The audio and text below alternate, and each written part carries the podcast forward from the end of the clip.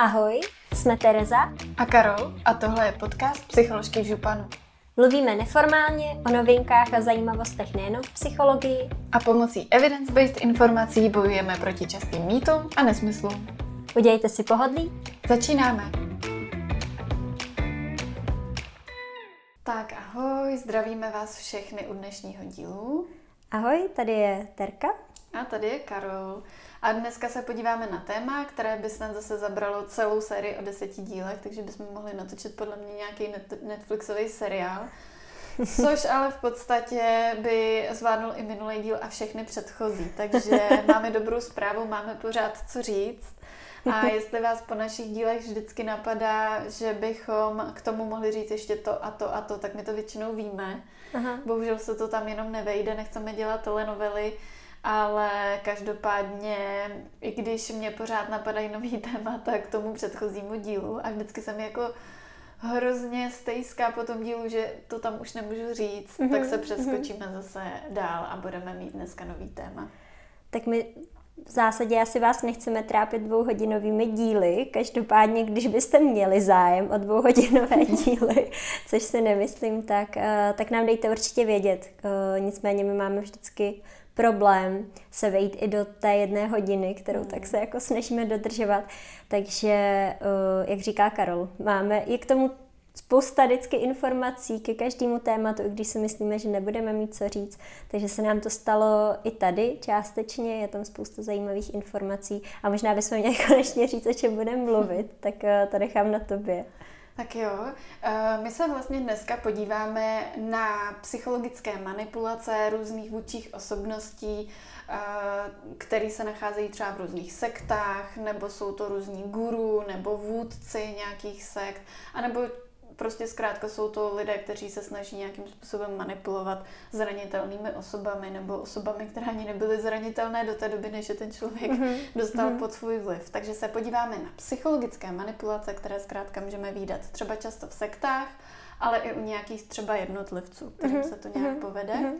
A my se právě inspirujeme událostí, která je stále součástí vyšetřování v České republice a jedná se o téma usmrcení muže, který měl údajně přesvědčit osoby podílející se na jeho smrti, a to dvě ženy, že jeho tělo zmizí. To znamená, došlo k usmrcení a předtím on jim údajně tvrdil, že jeho mhm. tělo po té smrti mhm. zmizí. Mhm. Možná jste si toho mohli všimnout, bylo to uh, hodně dlouho v médiích, bez jakýchkoliv jiných informací a byla tam pouze informace, vlastně, že ty dvě osoby měly věřit tomu, že jeho tělo zmizí. Každopádně se teďka odkrývají další skutečnosti a dostávají se ven informace o tom, že ten eh, člověk, eh, k jehož umrtí došlo, eh, byl údajně nějakým způsobem manipulativní a jeho manipulace měly být údajně dlouholeté a poměrně závažné, mohly vlastně způsobovat a zanechávat za sebou nějaké oběti. Mm-hmm. Každopádně je to stále součástí vyšetřování, my k tomu nemáme moc co dodat, kromě toho, psychologického dopadu teďka té kauzy na ty čtenáře a na ty lidi mm-hmm. a mhm. co si pokládají mm-hmm. za mhm. otázky.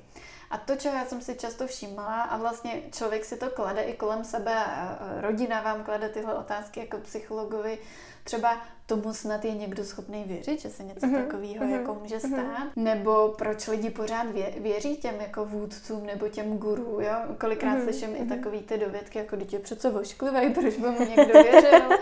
A, a nebo vždyť nemohl mít žádný charisma, a nebo vždyť říkal úplný hlouposti, proč by mu opravdu někdo věřil? Mm-hmm. A my se na to dneska vlastně podíváme, jak je to možné, protože jak často vydáme z různých těch kauz a případů z minulosti, velmi často uh, jsou součástí sekty mladí i inteligentní lidé, vysokoškoláci a různý ekonomický třídy, takže rozhodně se to netýká jenom lidí, kteří by snad jako uh, nevěřili Byli ti nejzranitelnější světu. nebo tak. byli ti nejméně inteligentní, není to tak? Přesně tak. No, uh, mě k tomuhle tématu teda ještě napadla je to hodně okrajový téma, jo, ale v tom mým oboru, kdy eh, já se věnuju vlastně terapii obezity, tak je velký téma takzvaných výživových guru, mm-hmm. že mhm. se jim tak vlastně fakt říká a jsou to taky nějací jako jednotlivci nejčastěji, eh, kteří doporučují, ať už na sociálních sítích nebo za pomocí, eh, já nevím, nějakých svých stránek a nějakých seminářů, nějaký svůj převratný výživový protokol nebo nějakou. Jako dietu, která zaručeně zafunguje. A bohužel eh, někteří samozřejmě jako nechci házet všechny do jednoho pytle, jo, ale uh, někteří tím můžou vlastně vážně ohrozit zdraví těch svých mm řekněme, jako sledujících nebo podporovatelů nebo nějakých jako následovníků v uvozovkách, jo, když to trošku přeženu, kteří tomu člověku uvěří, že vlastně tenhle ten výživový protokol, tahle dieta tam mě vlastně jako zachrání, spasí, zhubne, ozdraví a všechno možný. A nedávná je například kauza eh, s influencerkou, která se říká Carolina. A Nejsem která... to já. Jo, a není to Karol, Ježíš Maria. ne, ne, ne, Karol mi teď uh, na sebe před podcastem práskla, že pije uh, slazený sojový nápoje, takže ty bys nemohla být výživový guru.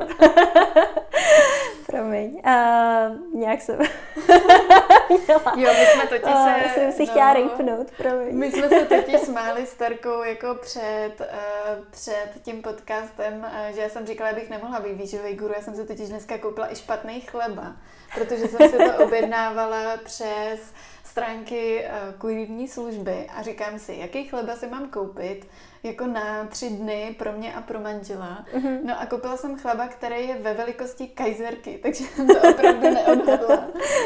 a pak jsem vlastně eh, terce dala jakoby mlíko, který je klasicky slazený, že jo, sojový, protože mám ráda sladký, takže jsem zrovna říkala, Tereza, já fakt bych nemohla být ani ten výživný Takže Děkuji, že jste to... uvedla na prvou ano. míru a nepůsobím jako mrcha, která ne, je tebe. Říká to s naprostou laskavostí, protože sama jsem to na sebe práskla.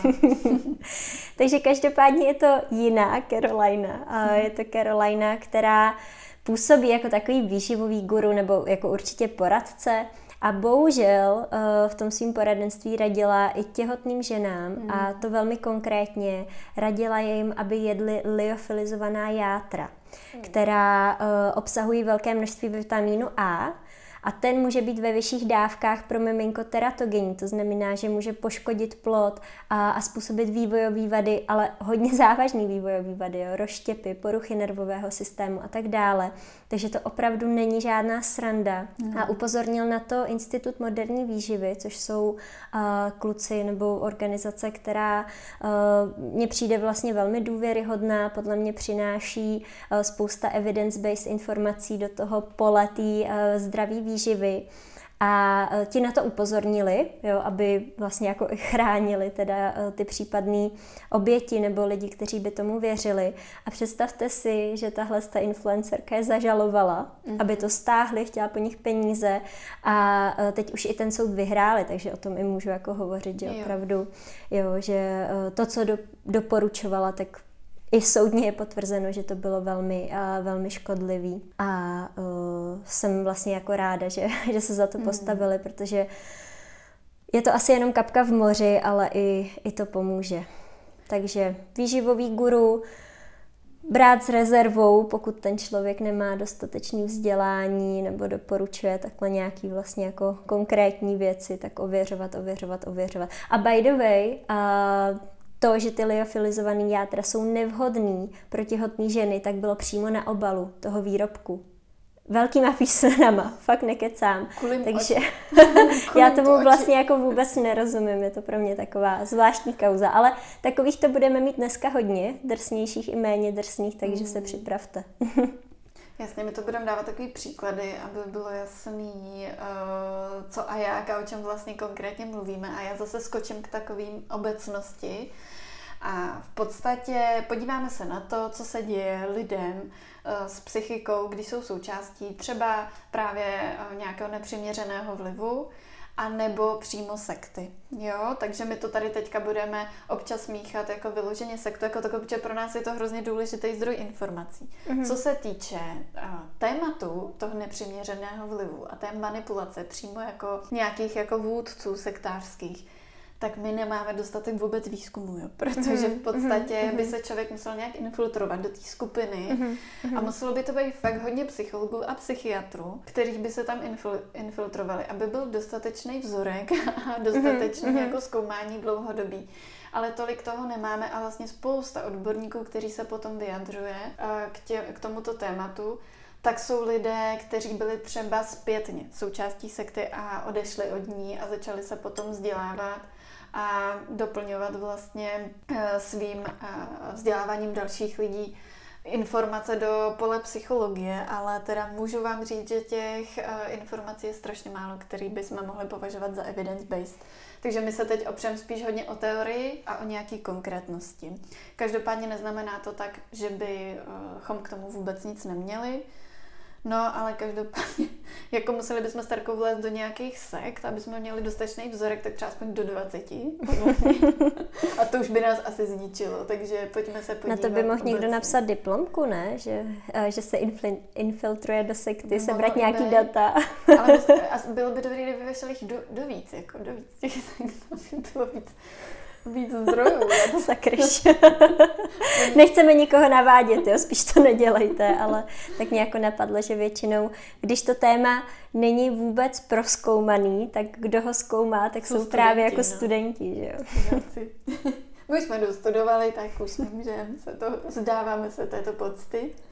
Každopádně, když jsou lidé součástí sekty, tak je samozřejmě spochybňovaný eh, ten systém jejich víry. Protože potom je mnohem pravděpodobnější, že k takovému systému se ty lidé eh, přilnou na delší dobu, no ale taky, že se budou snažit přesvědčovat ostatní, že je to pravda. To znamená, že to, v co věříte, zkrátka úplně není jako OK, mm-hmm. úplně to mhm. není pravda, no ale aby vám uh, mohli dát nějaký nový systém, tak vám ukážu ten svůj, ten ideální, a samozřejmě nasadit toho na to, co bylo spochybněné, abyste tomu věřili opravdu díl a ještě to šířili dál.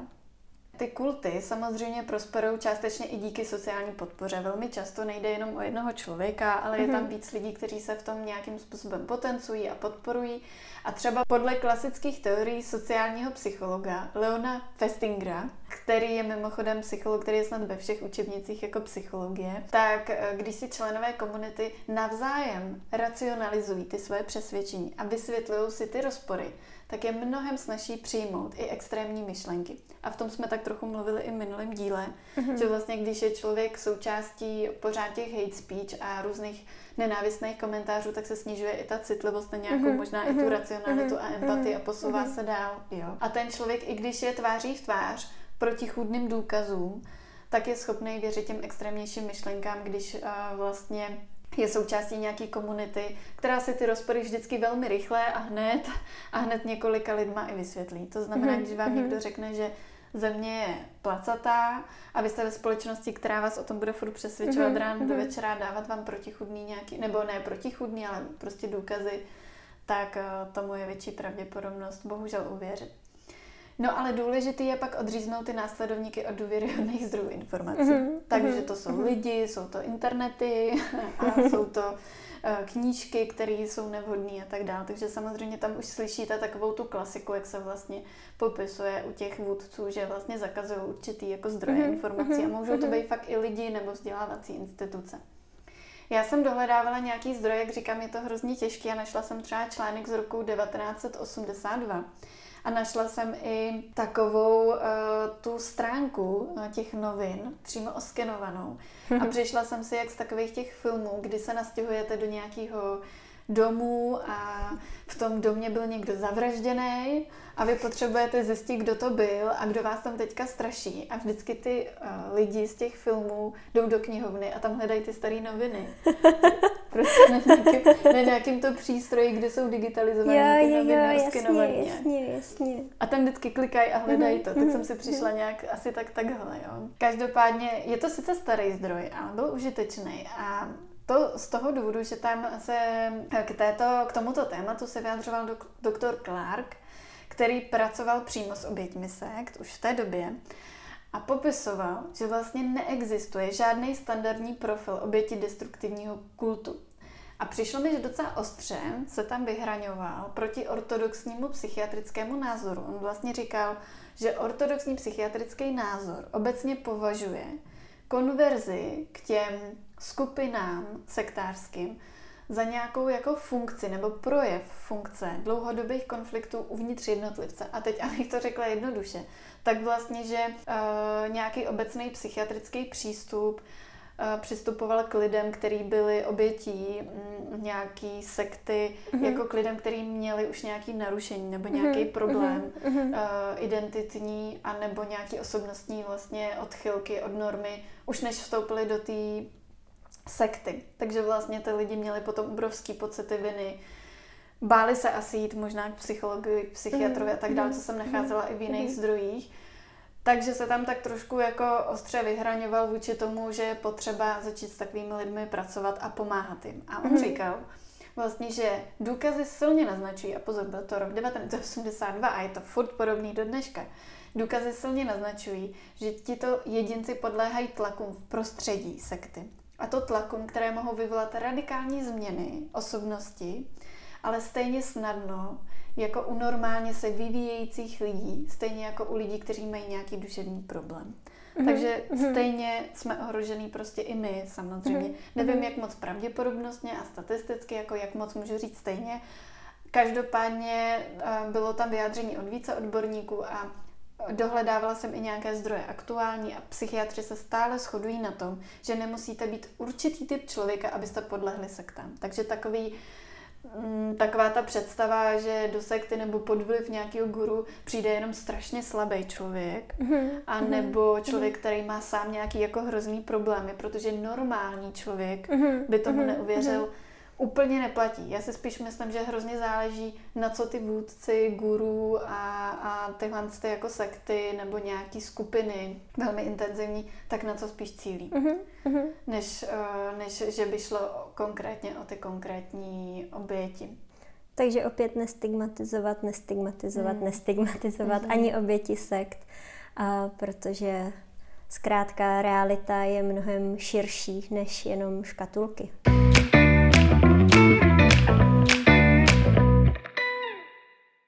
Tak jo, já bych něco ráda řekla o osobnosti gurů, protože vlastně otázky, které si kladli výzkumníci, lidé, kteří se zabývají touhle problematikou, což je třeba i profesorka sociologie eh, Lalich z Kalifornské univerzity. Doufám, že jsem to neřekla špatně, to je naše věčný téma, špatná výslovnost cizích men. A tak si vlastně kladou otázku, jestli mají guruové a vůdci sekt něco společného. Něco společného v osobnosti, v projevech. A vlastně na co jsem narážela hodně často, tak eh, je to, že mývají velmi často narcistické rysy osobnosti, kdy uh, vlastně tyhle jejich narcistické rysy ještě k tomu mají kořeny uh, v často raném traumatu jo, z rodiny, z nukleární rodiny, od rodičů. A abych možná něco řekla k té narcistické poruše osobnosti, aby jsme ji možná taky destigmatizovali, jo? protože zase není to jenom černobílý, tak uh, u té narcistické poruchy osobnosti se vlastně projevuje nějaká trvalá potřeba grandiozity a obdivu od druhých a ta je doprovázená nějakým jako nedostatkem empatie. A samozřejmě v rámci těch sekt, když jste vůdce sekty, lidé k vám zhlíží, a obdivují vás, berou vás za reinkarnaci Ježíše, tak e, samozřejmě to tu potřebu grandiozity velmi, velmi sytí. Jo, takže e, v takovémhle prostředí samozřejmě ta narcistická porucha hmm. Je jako doma. A je velmi důležité zmínit, že právě lidé s nějakými narcistickými rysy nebo narcistickou poruchou osobnosti tak bývají velmi přecitlivělí na zranění sebevědomí, jo? že můžou vlastně reagovat uh, defenzivně, hněvem nebo nějakým pohrdáním, nezájmem, ale ve skutečnosti vlastně tím nějak jako maskují nebo zatím vším je nějaký jako zahlcující pocity šoku, zranění, studu, který nedokážou jiným způsobem zpracovat. A často právě ten narcismus se může vyvíjet v nějaké neempatické, kritické a ponižující výchově mm. rodiči. Jo, že vlastně dítě si tam vytváří přesvědčení, že pocit hodnoty nebo smyslu je vlastně dosahovaný jenom získáním nějakého úspěchu a obdivu. A tím se vlastně jako vytváří nějaký to grandiozní self, který je ale jenom obranou proti té frustrující realitě. A Dobře si pamatujte, co teď říkám, protože až se v závěru budeme věnovat nějakým jako konkrétním vůdcům sekt a, a kauzám, tak je to tam vlastně hodně, hodně znát, že ti vůdcové opravdu pochází ze špatných, uh, ze špatných poměrů, zraňujících, z dysfunkčních rodin, kde hrál roli alkohol a, a tak dále. Takže tohle si myslím, že je tam jasně, uh, jasně patrný. A já sem vložím uh, takovou prevenci černobílého myšlení. Ne každý člověk, který má narcistické rysy, je guru. A, Přesně tak. a ne každý člověk, který má narcistické rysy nebo při narcistickou poruchu osobnosti musel mít zraňující dětství nebo nějaký komplikovaný vztah s rodiči, tak. ale u těch lidí, kteří jsou vůdci vlastně nějakých jako skupin s nepřiměřeným vlivem na uh, další osoby, tak se tam tohle to objevuje, takže to mhm. vlastně Terka mm-hmm. tady mhm. zdůrazňuje moc hezky a moc dobře, ale aby jsme tady nebyli další jako Neškatulkujem ani v rámci, ani v rámci téhle poruchy určitě ne. A oni vlastně často hovoří fakt o traumatickém narcismu, no. jo, v angličtině traumatic narcissism. Jako v souvislosti s těma vůdcema. Jo, přesně jo. tak, přesně mm. tak, že mm, vlastně ten vznik eh, těch narcistických rysů eh, tak má kořeny právě v tom raném traumatu. Že je to něco, co tak jako je, je může spojovat tyhle osobnosti, ale samozřejmě ne, Jasně, no. ne všichni to tak mají. Ty to říkáš tak laskavě, když si představím nějakého prostě fakt jako vůdce nebo nějakého gurua, který je jako docela přísný a ty za ním přijdeš a on ti řekne, neměl bys být jako u rodičů, měl bys se zvěnovat mě a dávat mi ty peníze. Ty bys mu ty bys ho pohladila, jako, já vím, že ty máš to dětství takový náročný, to vychází z toho traumatického. A tak já ti pomůžu. Jsem terapeut, no, ne, nemám jinou možnost. Kdyby náhodou to na vás někdo zkoušel, můžete mu říct. Že no. mu pomůžem. No, ten by byl rád určitě. Že jenom, že jenom Hned by za náma běžel takový člověk. ne, pardon, to trošku, a to jsem si trošku zapřehánila. Tak. Uh, taky o co další je jim společný? Je tu jedna taková jako rozporuplná věc a to je osobnostní charisma. Hmm. U některých může být, u některých ne. Sama ta uh, vlastně profesorka sociologie Lalich říká, že někteří guruové působí charismaticky jen na určitou hmm. jakoby, skupinu lidí, třeba na mladé ženy, jo? Hmm. ale u mužů už by takový úspěch neměli. Takže určité osobnostní charisma a to k ním vlastně přitahuje ty následovníky a vlastně jim to pomáhá vnášet do toho vzájemného vztahu nějakou nerovnost. Jo? Já jsem ten hmm. charismatický a ty seš ten, kdo ke mně vzhlíží. Samozřejmě jsou tam nějaké jako autoritářské rysy, touha pomoci, tak to je uh, samozřejmě jasný z toho, co, co jsem řekla uh, předtím. A co mě zaujalo je, že mm, jim může být společná určitá míra nepředvídatelnosti a vytváření, umělého vytváření nějakých krizových situací. Že vlastně ta eh, profesorka sociologie v tom článku popisuje, že když vejdou do místnosti, tak nikdy nevíte, jestli budou hodní a dobrosrdeční nebo zlí hmm. a třeba vytvoří nějakou nebezpečnou situaci. Jo, a že vlastně ta nepředvídatelná povaha a to charisma tak umožňují těm vůdcům kultu mít to všechno pod kontrolou. Jo, že vlastně kontrolou tu situaci, protože vy nevíte, jak se v eh, ní zachovají a tudíž nemůžete předem se na to nějak jakoby připravit. Hmm. Můžete být třeba zmatení a tak dále. Eh, co ještě mi tam přišlo zajímavé je, že pokud je skupina toho guru a už dostatečně velká, tak uh, mají ti vůdci vlastně tendenci vytvářet nějakou jako hierarchii a s podřízenými, aby jako plnili požadavky eh, toho vůdce. A ona tomu říká eh, v překladu takový jako charisma v zastoupení, jo, že jsou pod ním prostě lidi, kteří nějak jakoby šíří uh, to jeho charisma vlastně mm-hmm. dál a ovl- aby mohli ovládnout vlastně jako větší skupinu lidí, což by třeba jeden člověk už potom nezvládl. Vůdci kultu mají určitě nějaké specifické osobnostní sklony nebo mohou mít nějaké specifické osobnostní sklony, které pak formují celou tu skupinu. Jo, takže nějaké jejich jejich sexuální fantazie se potom můžou promítnout do třeba sexuálního jo. zneužívání v rámci, v rámci té skupiny nebo nějakého sexuálního vykořišťování. A samozřejmě, co je úplně, úplně typický, a co vás možná napadne úplně jako první, že dávají takové jako lákavé a bombastické sliby, jako vyléčím tě navždy z nemoci, udělám tě navždy šťastným, bohatým a tak dále. Ochráním tě před zlým kapitalismem, před nebo před zlým světem obecně, nebo před koncem světa, jo, že znova vytvoří uměle nějakou krizi, apokalypsu, prostě konec světa, uh, rasovou válku, já tě před ní ochráním. Mm-hmm. Jo? Vytvoření umělé krizové situace a vlastně uh, toho nabídnutí toho řešení.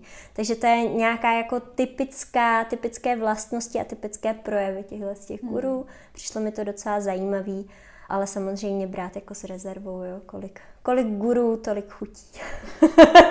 Každý je něčím specifický.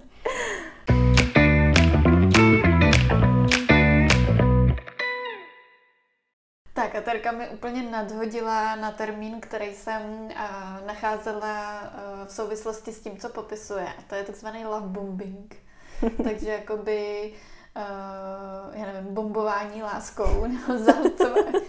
Jak říkáme, když po něko, někoho bombíme láskou? Ty jo, teď jsi mě zaskočila. Ale chápete? Jako, jako zahlcování láskou je asi no. adekvátní. Jako há, házím po tobě srdíčka. Házení láskou. Házení láskou. Jasně. Pohlcování láskou, no něco takového. Každopádně, eh, když si kulty identifikují potenciálně nějaký zranitelný, emocionálně zranitelný cíl, což bývá často, že oni si někoho jako vytipujou, tak uh, tu osobu zaplaví náklonností, lichotkama, uznáním a třeba pedagog zabývající se problematikou sekt Ronald Loomis popisoval, jak tohle funguje třeba přímo v univerzitních kampusech. Jo? A to tak, že zahrnuje eh, tenhle ten systém nějakého náborového pracovníka, který se přiblíží ke studentovi. Zní jak prostě nějaká tygřice, ale prostě... A skočí mu na záda. No, skoro, skoro. Náborového pracovníka, který se přiblíží ke studentovi a udělá vše pro to, aby se student cítil fakt výjimečný, jedinečný. A jakoby hrozně rychle se vám snaží předat zprávu, já jsem váš nový nejlepší přítel, a hlavně budou předstírat společný zájmy, jo, to, co máte rádi. Oni taky prostě jasně tohle znám a tak dále, mm-hmm. aby zbudili dojem, že sdílejí mnoho věcí společných s vámi. Mm-hmm. Takže člověk cítí až takovou jako někdy takový podobný to zamilovanosti mm-hmm. ve nových mhm. vztazích mm-hmm. i v kamarádství, tak to může cítit s tímhle člověkem, s tím náborovým pracovníkem. Ale Miss popisuje, jak jedna sekta cvičila ty své členy, aby čekali poblíž poradenských center aby tam odchytávali studenty, kteří měli samozřejmě pravděpodobně nějaký problémy nebo obtíže. To je hrozný. Hmm. Jo, protože šli do poradenského centra a tam jim právě nabízeli nějaký jako pohodlí, který by jinak ale dostali, nebo komfort, který by jinak dostali od vyškoleného profesionála. Takže prostě od toho poradce se je snažili odchytit dřív. Mm-hmm, mm-hmm, to je hrozný. Tím svým love bombingem. Mm-hmm. Jo, takže to mi přišlo fakt neskutečně vlastně já, já nevím, jak to říct. Podlý. Podlý, no. Mm-hmm. Opravdu jako lstivý, ošklivý. Ale jako kolikrát se mi stalo, že mě někdo takhle jako divně odchyt, ale ne poblíž poradenského centra, to by jako odchyt psychologa, to se mu asi nechce.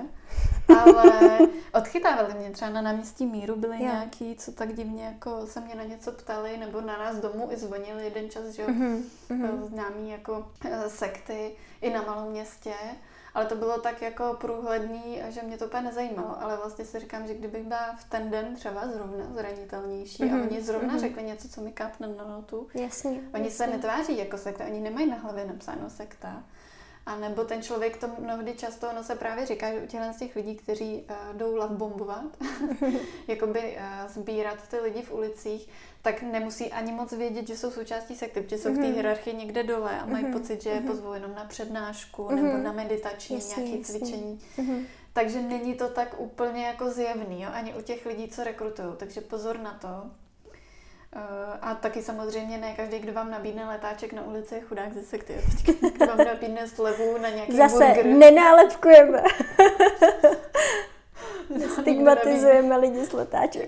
Letáček na burgeru a vy na něj vyjedete. Co to je za love bombing?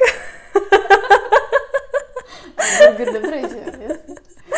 Každopádně já jsem mluvila o té zranitelnosti a podle Stevena Hasana, odborníka Eh, psychologie, který se zabývá oběťma kultu a sektářského chování a vlivu pseudovůdců, který byl mimochodem Steven Hassan, který ho tady zmiňuji, tak byl taky součástí sekty mm-hmm. a teďka mm-hmm. vlastně dál o tom vyučuje, jelikož se z toho dostal ven a dokáže o tom eh, na vlastní kůži popisovat.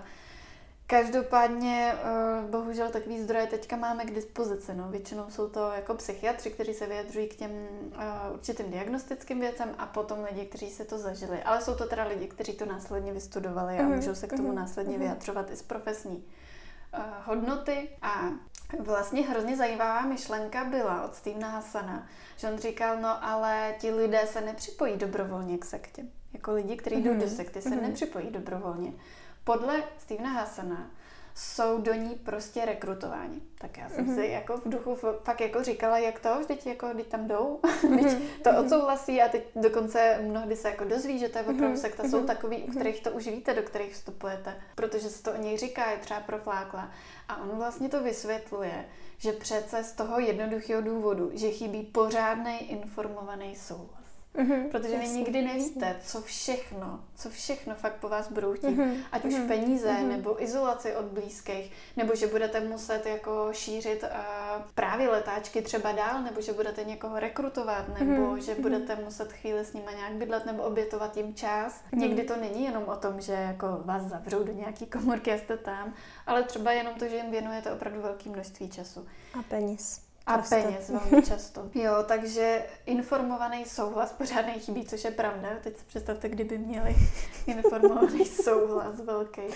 Mm-hmm. To by byla pořádná knížka místo těch uh, různých jako jiných, který mají k dispozici. Každopádně uh, uh, začíná to třeba přesně jenom nějakým pseudorozvojem, nějakýma třeba meditacema, Což taky, jak říkám, meditace jsou prosím vás v pohodě, bohužel se velmi často stává, že různý guruové, kteří se snaží nalákat nějaký emocionálně zranitelný oběti, tak fakty lákají na třeba nějaký pseudorozvoj, meditace, edukace o nějakých mm-hmm. minula, minulých životech nebo i běžnějších věcech, které se dají aplikovat. No a využívá se většinou hlavně nějaký zranitelnosti, kterou máme ale v podstatě každý. Mm-hmm. Jo. Mm-hmm. Mezi třeba možná situační zranitelnosti patří samozřejmě nemoc, smrt blízké osoby, rozpad důležitého vztahu, třeba ztráta zaměstnání, klidně i stěhování do jiného města, státu nebo země. A zrovna ten člověk na základě toho chodí právě třeba do nějakých těch poradenských center nebo tak, kde se vás můžou vychytat.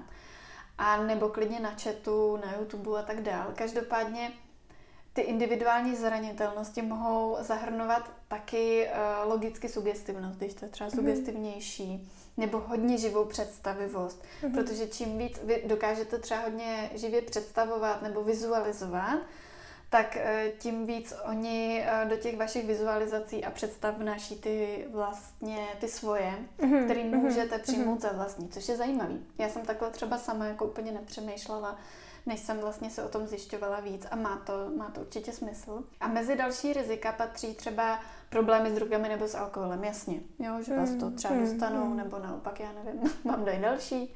uh, trauma určitě, to je velký téma, jasně. který pro nás psychologi, musím říct, je dost bolavý, protože to se objevuje opakovaně velmi často. Jsou to třeba nevyřešené sexuální problémy, Eh, trauma, nevyřešené sexuální problémy a vztahové obtíže, to byla třeba taková cílovka Guru Jary, mm-hmm. že ten cílel vyloženě přesně jo, jo. na tyhle témata. No ale potom jsou to fobie, jako je strach z výšek, utonutí, žraloci, mimozemštění, teroristi, zločiny, nebo vlastní nějaký velký pocity viny spojení jako se strachem. A to potom budu vysvětlovat dál, proč zrovna fobie může být rizikovým faktorem. Mm-hmm. Pokud jste ve zranitelném stavu, tak můžete podlehnout uh, totiž jedný z těch mnoha náborových strategií.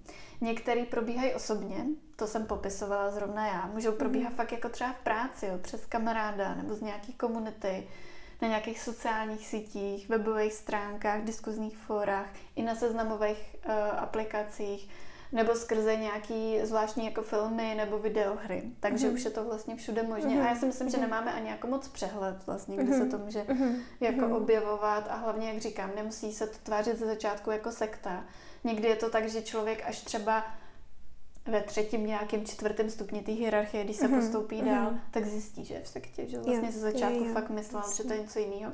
A co je zajímavé, když jsem četla nějaký třeba psychiatrický články, kde se tomu vyjadřují odborníci z péče o duševní zdraví, tak tam zmiňují multilevel marketing. Já mm-hmm. jsem si mhm, třeba vždycky mm-hmm. kladla otázku, že ten multilevel marketing prostě je hrozně sektářský. Hlavně mm-hmm. některý mm-hmm. takový ty zarputilý, kde ty svoje uh, lidi vlastně nutí do toho, aby neustále třeba něco sdíleli na sítě, jak, že mají být třeba toxicky jasný. pozitivní, že musí furt prodávat produkt mm-hmm. a kdo jim třeba řekne, že to není OK, tak je toxický. Opravdu jsem takovýhle lidi mm-hmm. už jako v praxi zažila. Mm-hmm.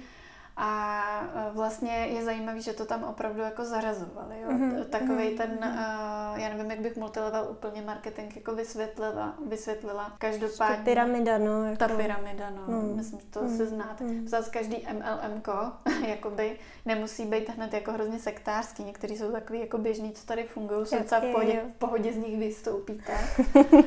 Ale jsou tady takový, který jako jsou fakt jako někdy drsný, mm. jo? A asi možná záleží, jak kterýho člověka člověka zrovna chytí a jak zrovna který jako lídr se tam pohybuje. Hmm, no. Hmm, hmm. No já tu dneska budu mít hodně konkrétních příkladů, takže tady mě napadla úplně vlastně jako česká, eh, český guru, hmm. který kombinuje tak jako biznisové a ezotémata a jmenuje se Jiří Vokáč Molík a má vlastně projekt eh, Neurorestart, plus mm-hmm. nabízí tuším nějaký investice do kryptoměny. A teď, co to je neurorestart, jo? Tak uh, já jsem našla popis v jednom článku, který se nějak jako snaží seznámit s tímhle s tím projektem a s tímhle s tím člověkem.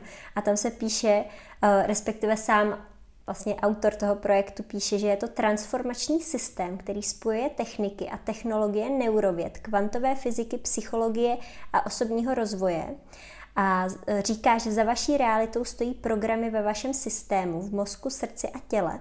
A tyto programy lze přepsat a tím získat novou realitu a třeba zbohatnout a být dlouhodobě úspěšný a tak mhm. dále. A uh, velmi jako uh, vtipný, hodně v uvozovkách je, že uh, vzhledem k tomu, že ten neurorestart, jak jsem řekla, propoje neurovědy, kvantovou fyziku, psychologii, tak uh, byste asi uhodli, kolik uh, z těchto těch oblastí má uh, reálního vzdělání ten Jiří Vokáč Molík. A je to přesně nula. ani psycholog, ani fyzik, ani neurovědec, vůbec nic takového. Tuším, že je to nějaký marketér.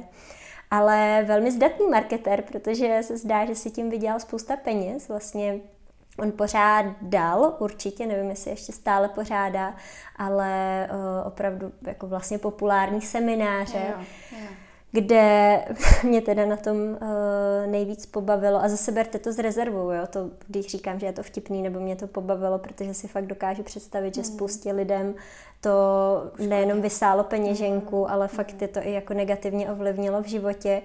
Ale jedna z technik, kterou dělají na tom semináři, je, že třeba uh, cucají peníze, mince a bankovky a jo, že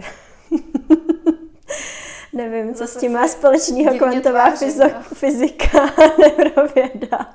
Ale tak třeba tohle. A všechno to má směřovat k nějakému jako většímu bohatství toho člověka. A samozřejmě, proč to tu zmiňuji, tak je to, eh, že je to taky multilevel marketing, jo? že je to ta klasická pyramida, kde ti následovníci toho čmolíka, eh, on je rekrutuje a oni potom dál eh, prodávají jeho zboží, což jsou třeba nějaký mm, vibrační nahrávky nebo něco podobného.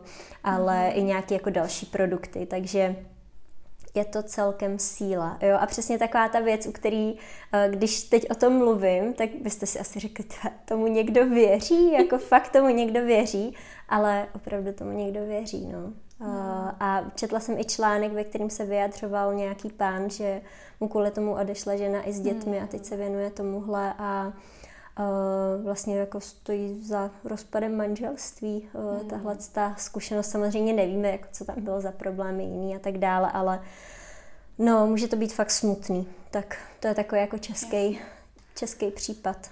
A umíte si představit, jak je to teďka krizový, když lidi řeší tu ekonomickou krizi No, a jasně, fakt z toho mají jasně, jako hrozný jasně. strach a vlastně tady máte nějaký rychlý Jasně. restartovací řešení. Jasně, jasně. A plus No. no. i to investiční jako řešení, Jo. že, jo? že investujte do mý eh, vlastní kryptoměny a budete mít extrémní zhodnocení, který samozřejmě neexistuje, že jo. Tak je to, uh, je to hrozný. Já myslím nějakou svoji kryptoměnu psycholožky v županu. Ježíš, hlavně to ne. Budeme jí všichni Shitcoinů odměnu. je dost. Každý, večer si cucneme s kryptoměnou. Prosím vás, necucejte peníze, to je fakt prostě nehygienický.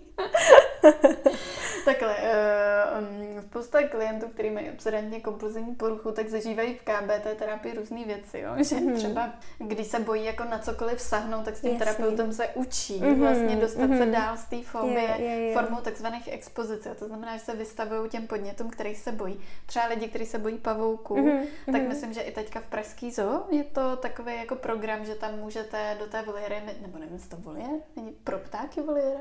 To je asi pro ptáky. Tak Jo, to je- výběh. tak výběh pro pavouky. To taky není dobře. Každopádně. pavouky. Já si představu takový ty pavouky z Harryho Pottera. Jo, přesně. Ty obří. To mi přišlo úplně na mysl, že se tady rozbrečila, ale můžete...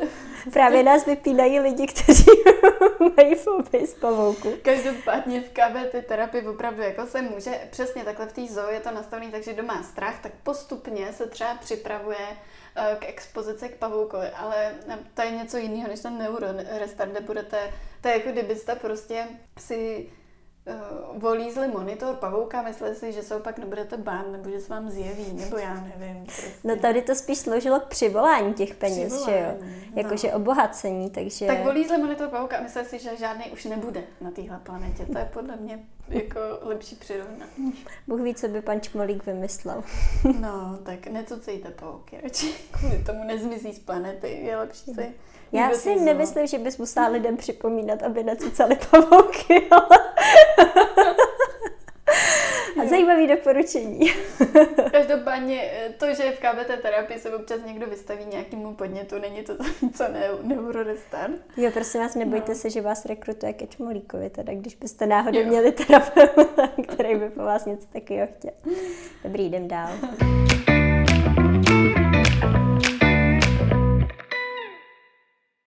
Tak a důležitý termín, který se týká vlastně té psychologické uh, manipulace, je kognitivní disonance. A to je důležitý pojem od doktora Leona Festingera, který už jsem zmiňovala.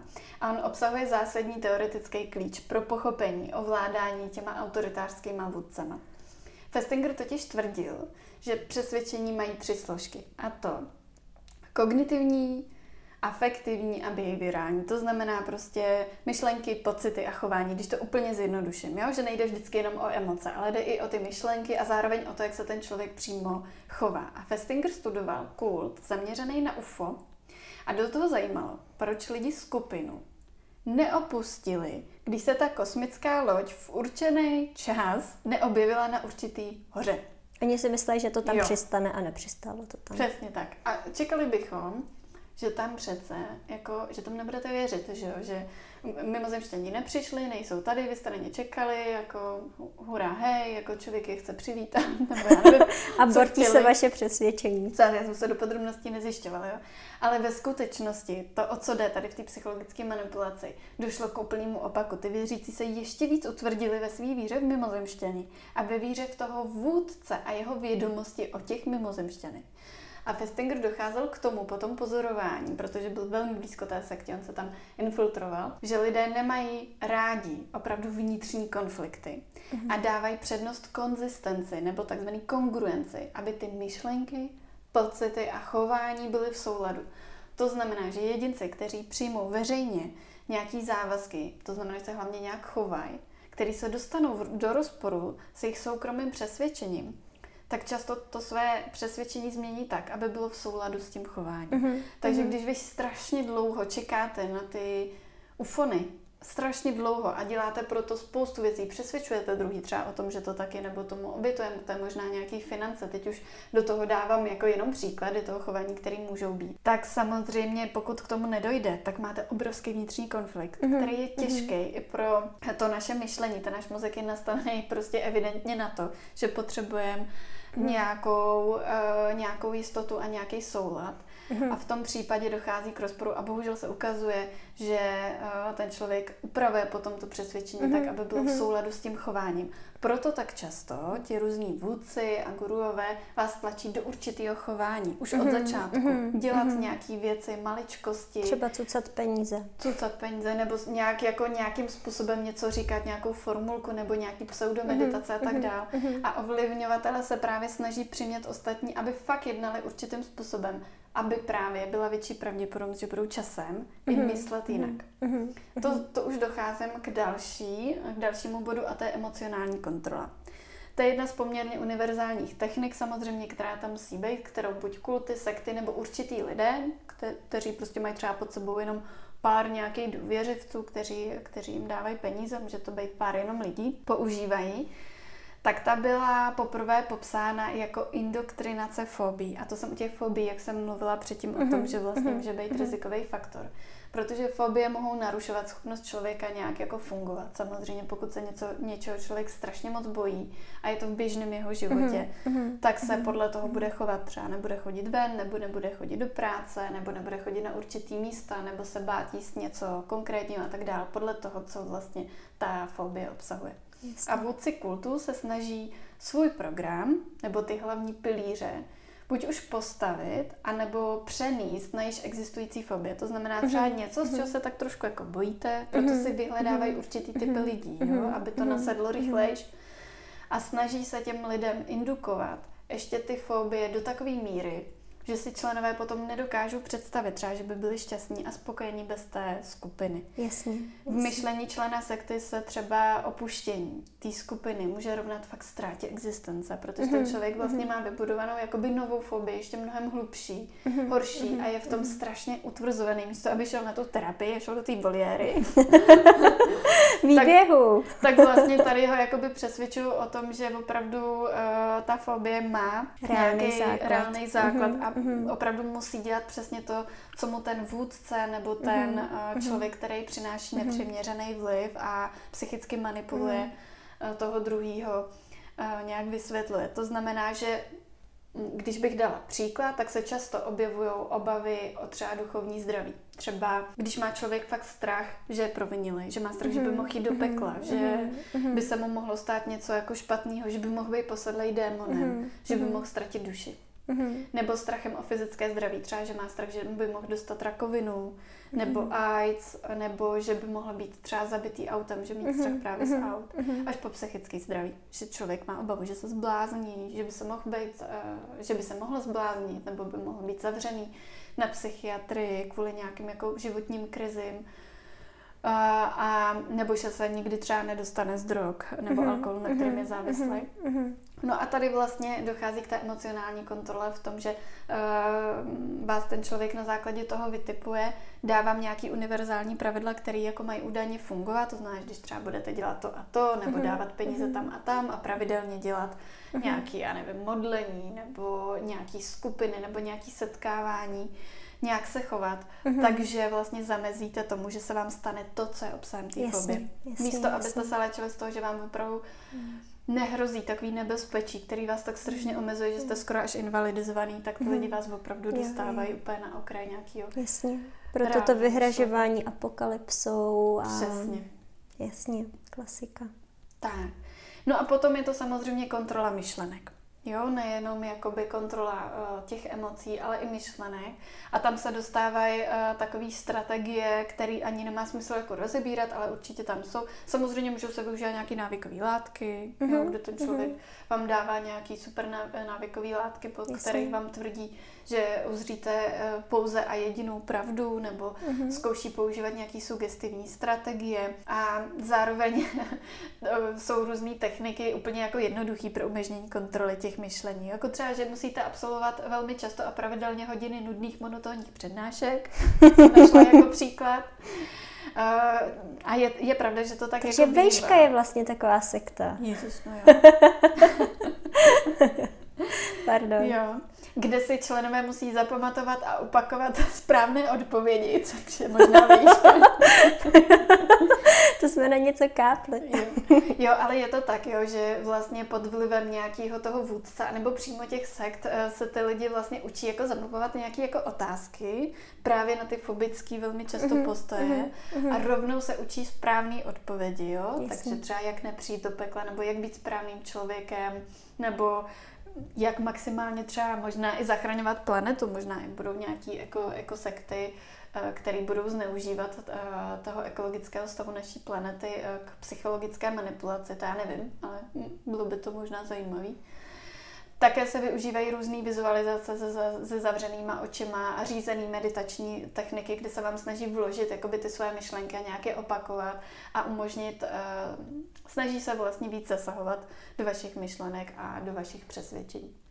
Ty ideologie autoritářských skupin jsou typicky takový všechno nebo nic. Uh-huh. Když něco nebudete dělat, tak takový to černobílý myšlení. Uh-huh. Jo? Když třeba ráno neodříkáte tohle, k tomu nevypijete nějakou speciální šťávu, tak vám opravdu hrozí jako rakovina. Mhm, jo? Když si mhm. nevezmete tyhle tabletky, tak vám hrozí uh, prostě nějaká rakovina plic nebo rakovina žaludku, něco, na, na čem vás budou vlastně strašit. Mm-hmm. Takže když neuděláte něco perfektně a stoprocentně, tak dostanete uh, jako následek něco opravdu velmi negativního. Potom využívají takové ty strategie my proti nim. Místo mm-hmm. jako my mm-hmm. lidi, jako tady na té planetě, myslím, používají my, jako my, který máme tuhle tu víru, nebo tyhle hodnoty, nebo přesvědčení a ostatní, který to tak mm-hmm. nemají. A mhm, často mm-hmm. to, se to přelívá do takového dobra proti zla. Jasně. Byli i takový jako lidé, kteří byli přesvědčeni třeba, že jejich děti jsou zombies a vlastně došlo i k vraždě na základě takových přesvědčení. A to je přesně ten boj dobra proti zla jo, kdy tam není vlastně vůbec třeba nápad, že by mohlo jít o duševní onemocnění, anebo o to, že by se měli jít jako léčit. Nějaký jako kompromis se snažím najít mm-hmm. mezi dobrem proti zlem, ale ve skutečnosti tam jako přeskakují uh, v rámci toho kontinua z extrému do extrému. Ty členové učí třeba techniky zastavení myšlenek, jo. Třeba, aby se udrželi jakoby v čistotě, odol, mm-hmm. odolávali mm-hmm. zlým myšlenkám, mm-hmm. takže když vás napadne, já nevím, jenom myšlenka třeba na nevěru nějakou, nebo myšlenka na to, že třeba, já nevím, uh, DiCaprio je pěkný. Dávám hrozný příklady.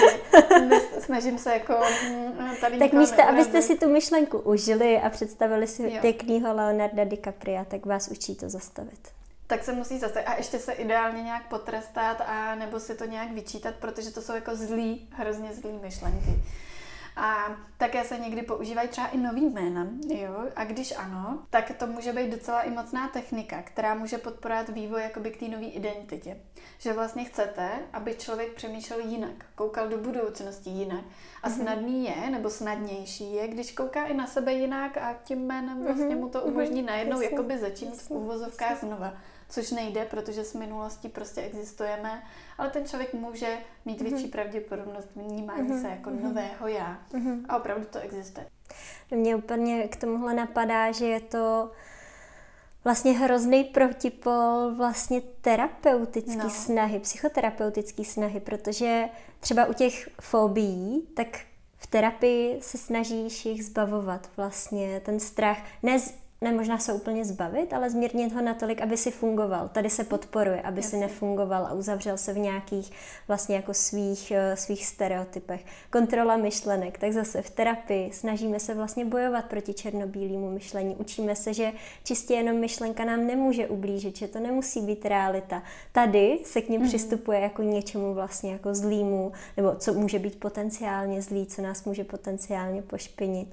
A, takže je to vlastně jako si uvědomuji, jak je to protichůdný a přesto vlastně ty sekty mnohdy slibují nějaké jako vyléčení, že jo, z, i z psychických obtíží nebo, a, nebo vlastně i jako somatických onemocnění a tak dále. Tak jenom mě to tak jako zaujalo, že, že to jde úplně přesně proti, mm. proti té terapii.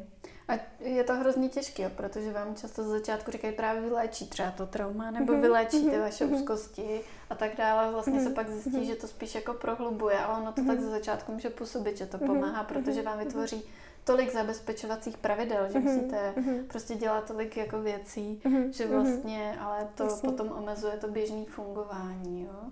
Ke kontrole myšlenek samozřejmě patří i problém s kritickými otázkami týkající se vůdce, jo? nebo těch pravidel, obsahu, nebo té doktríny, protože ty jsou zakázané. Přece nemůžete mít kritické otázky, jako na to, že co když se ten jako lídr tak trošku plete, jo? Co jo, když jasný, já jsem jasný. nebyla v minulém životě jako nějaký nacista, nebo mm-hmm, co mhm, když mm-hmm. jsem mhm. jako ve skutečnosti docela dobrý jako člověk. A nejsem posedlá ďáblem. Jo, jo, přesně. A, a co, co když opravdu všichni lidi nejsou jako hrozně špatní a, a pár jich je dost děsných, ale, ale možná jako bych mohla v tomhle životě jako fungovat moc hezky. A co když můj manžel opravdu jako mě má rád, mm-hmm, když on tvrdí, mm-hmm. že ne. Mm-hmm. Ale jako takovýhle myšlenky myšlenky bývají někdy dokonce přímo zakázaný. Ze začátku to s váma diskutují, aby se vás mm-hmm. jako lavbombovali mm-hmm. a pak, eh, pak už dochází jako k nějakým většinou um, přesvědčováním, proč tomu tak není.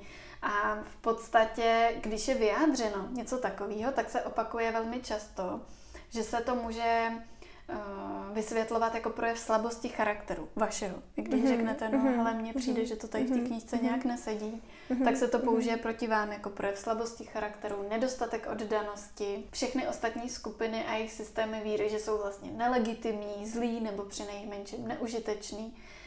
No a podle Hasana ty kulty často používají modifikaci chování svých stoupenců právě třeba technikama těma zastavování těch myšlenek a vštěpováním toho myšlení my proti ním, což jsem přesně říkala. A při technikách zastavení myšlenek se členové třeba učí, jak zastavit pochybnosti o tom kultu, jo, který by mohly zvýšit jejich jako vědomí. A některé ty sekty používají takzvané klíčové fráze, mm-hmm. které používají nebo které opakují, když je napadne třeba nějaká, jakoby dejme tomu hříšná myšlenka nebo něco na to, mm-hmm. že ten lídr nemá úplně jako pravdu.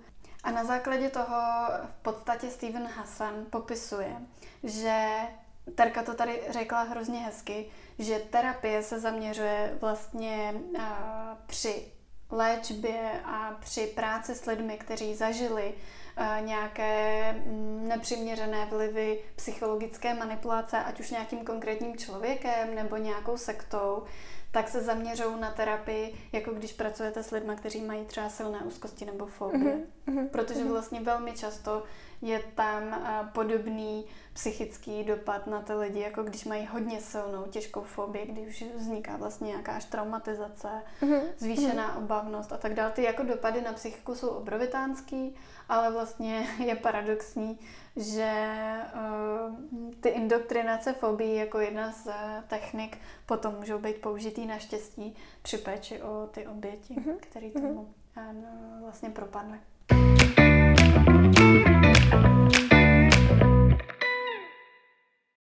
Tak jo, a pojďme si na závěr trošku zahrát na True Crime, protože jsem slyšela, že je to fakt uh, moc uh, oblíbený žánr podcastu, tak to sem trochu vneseme.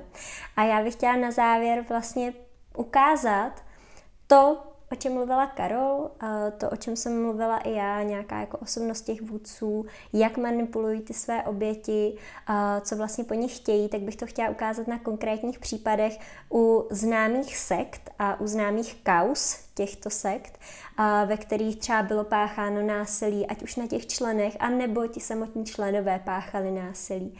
Takže si tu chci zmínit vlastně takové tři zajímavé, ale i dost jako brutální, uh, dost brutální příklady.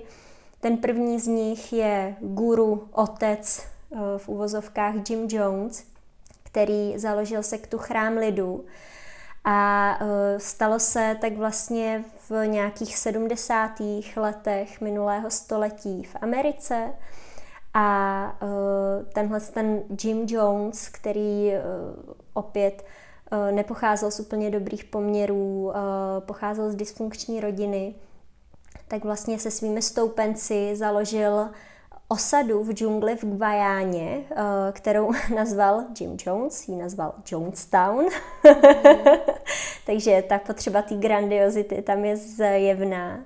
A tahle osada vlastně měla ochránit jeho a ty jeho stoupence před okolním světem kapitalismu a být takovým jako socialistickým rájem. Jo? Takže zase je tu motiv toho odříznutí hmm. od světa, odříznutí od zdroje informací, odříznutí od ostatních lidí, vlastně vytržení uh, těch stoupenců z nějakých jako jejich sociálních vazeb.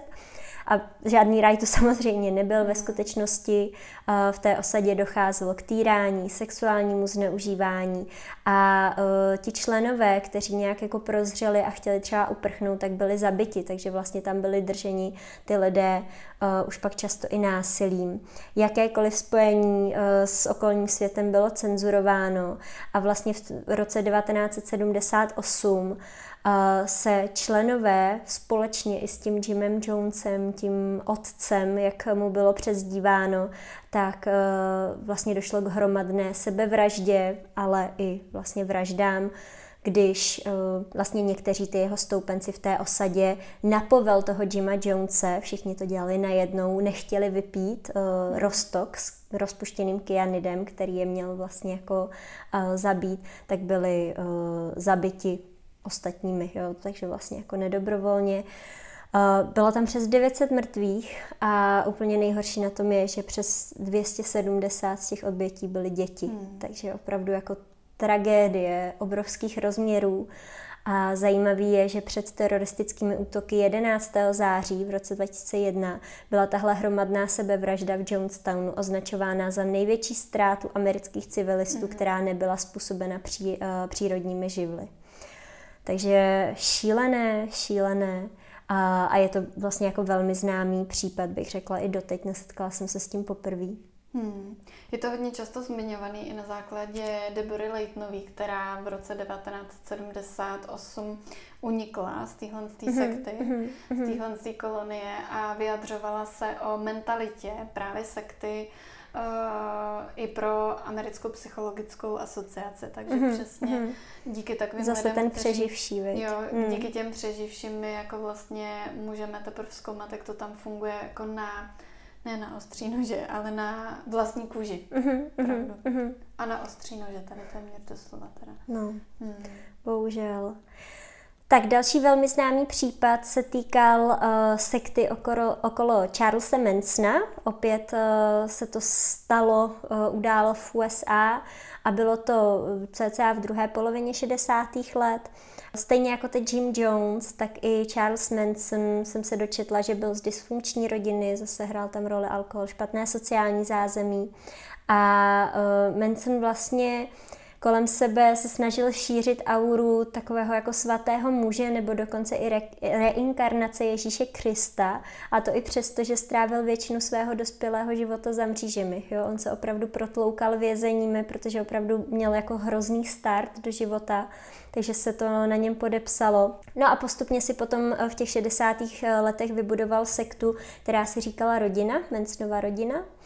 A vlastně vedle nějakých jako řadových následovníků existoval i ně, existovalo něco na způsob takového jako vnitřního kruhu, ve kterém teda hrály prim jako mladé ženy, jo, že se obklopoval vlastně mladýma, a mladýma ženama, a pro které byl teda tím charismatickým a vůdcem. A společně žili na ranči, v opuštěné lokalitě a e, vlastně se zmiňuje, že velkou roli tam e, hrálo, hrály drogy, halucinogeny, jsme v 60. letech, takže halucinogeny, LSD a že to byl vlastně jakýsi indoktrinační tábor, ve kterých ty mladé ženy vlastně manipuloval i pomocí sexu.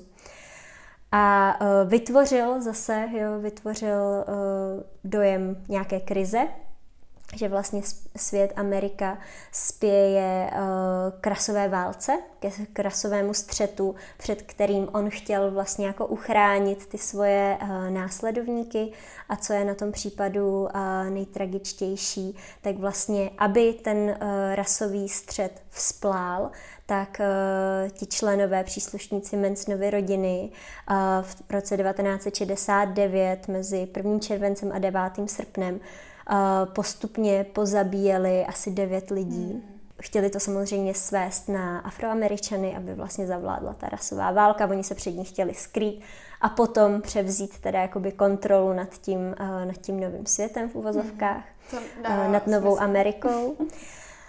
No a Velmi tragický je především jeden z těch případů, jedna z těch smrtí, kdy vlastně ti jeho příslušníci, a to možná už víte, protože i nedávno o tom byl natočený film, který měl teda hezký konec, ale ve skutečnosti ten konec hezký nebyl, kdy tihle příslušníci zabili těhotnou herečku Sharon mhm. Tate, která byla snad v osmém měsíci, opravdu jako brutální vražda a, a ta herečka byla manželka Romana Polanského teda.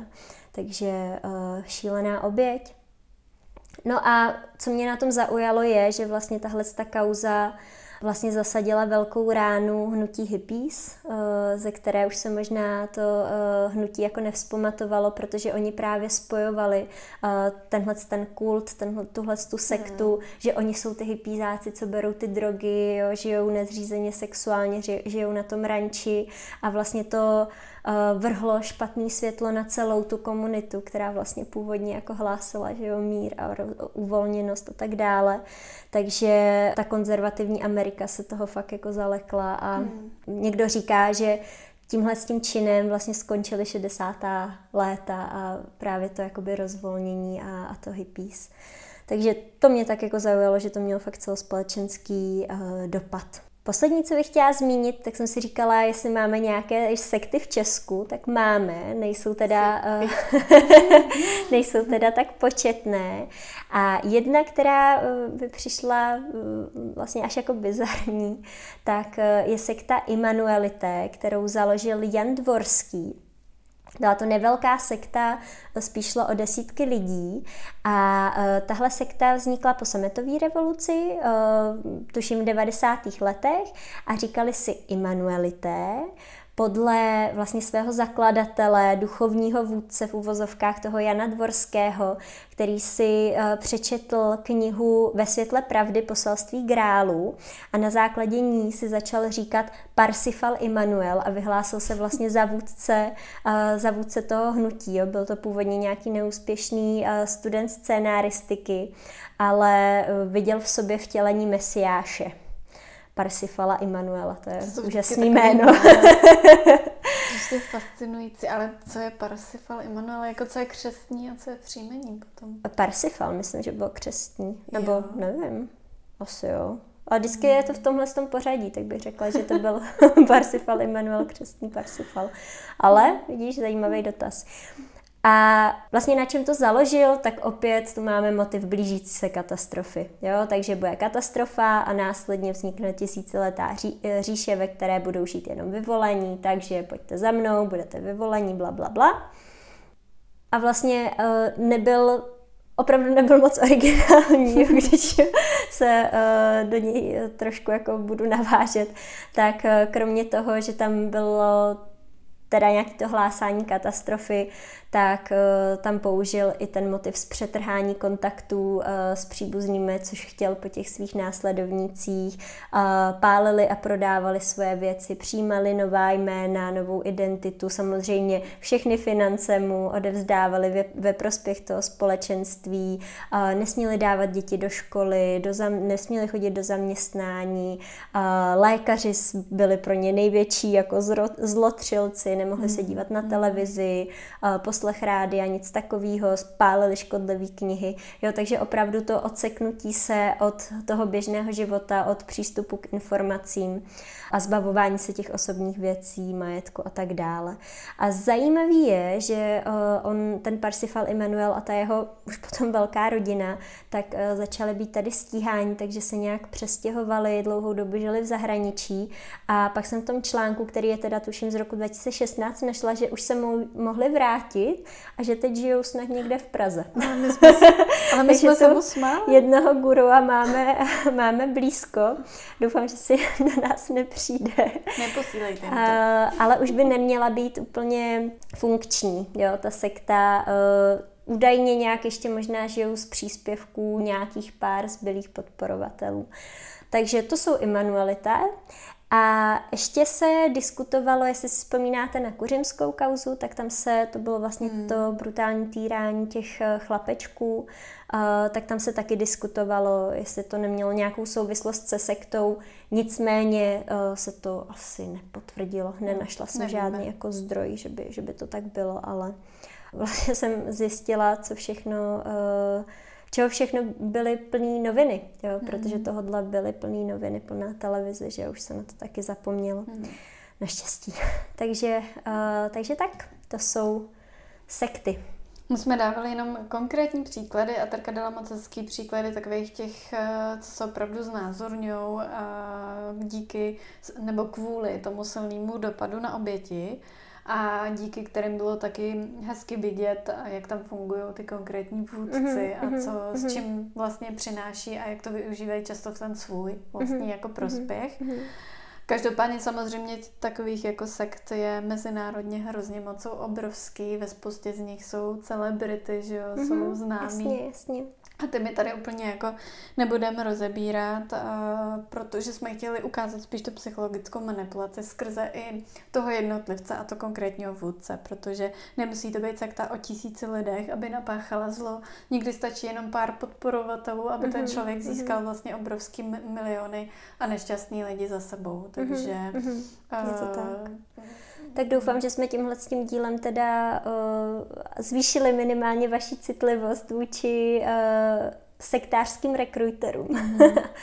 a dávejte se na to pozor opravdu to může uh, zničit lidský život, bych tak řekla, v uh, nejzaších důsledcích. Tak.